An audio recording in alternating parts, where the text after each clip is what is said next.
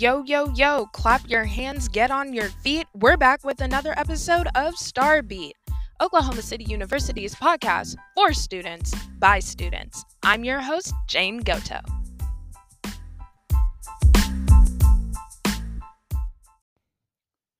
Hello, everyone, and welcome back to another episode of Starbeat. I'm your host, Jane Goto, and right now we are in our series where we are talking about the five criteria for accreditation of the Higher Learning Commission. Today, with me, I have guest Dr. Adam Ryburn, who will continue to tell us more about the five pieces of criteria and how this all works.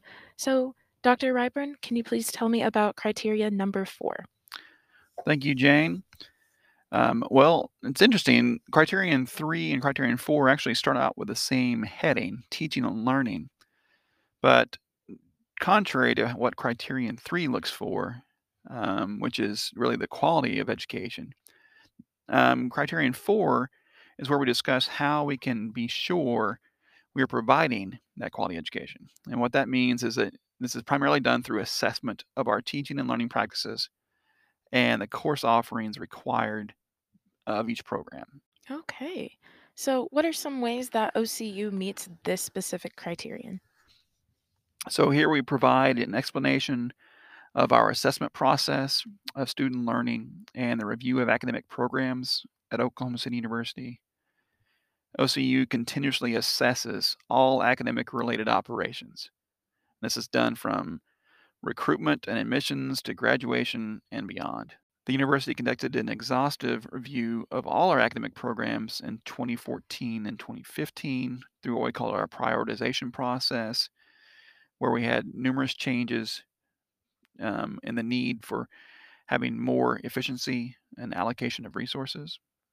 Um, OCU has continued to improve its program review methodology since then, in which we have at least a three year cycle for all academic programs to undergo review. All academic degree, general education, and co curricular programs um, also go through review and have stated learning objectives and assessment infrastructures in place.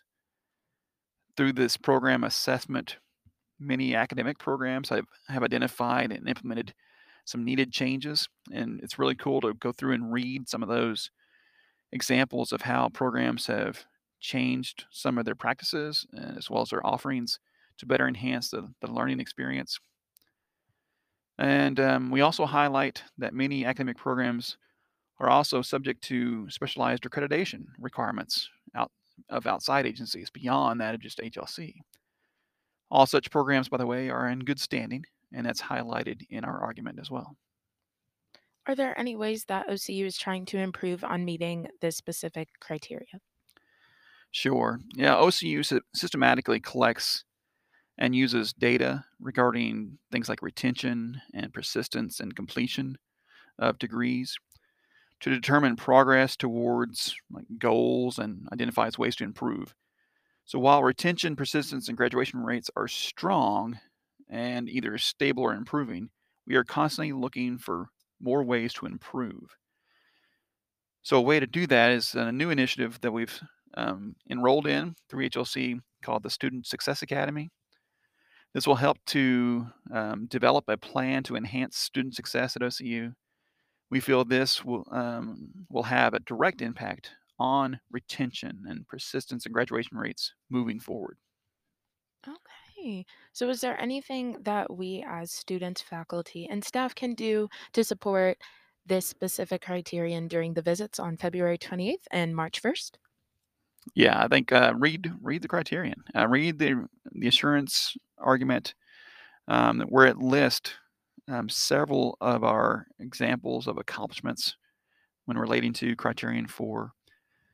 Um, of course, the assurance argument is found on OCU's webpage forward slash HLC. There's also some summary sheets there that highlight some of those accomplishments.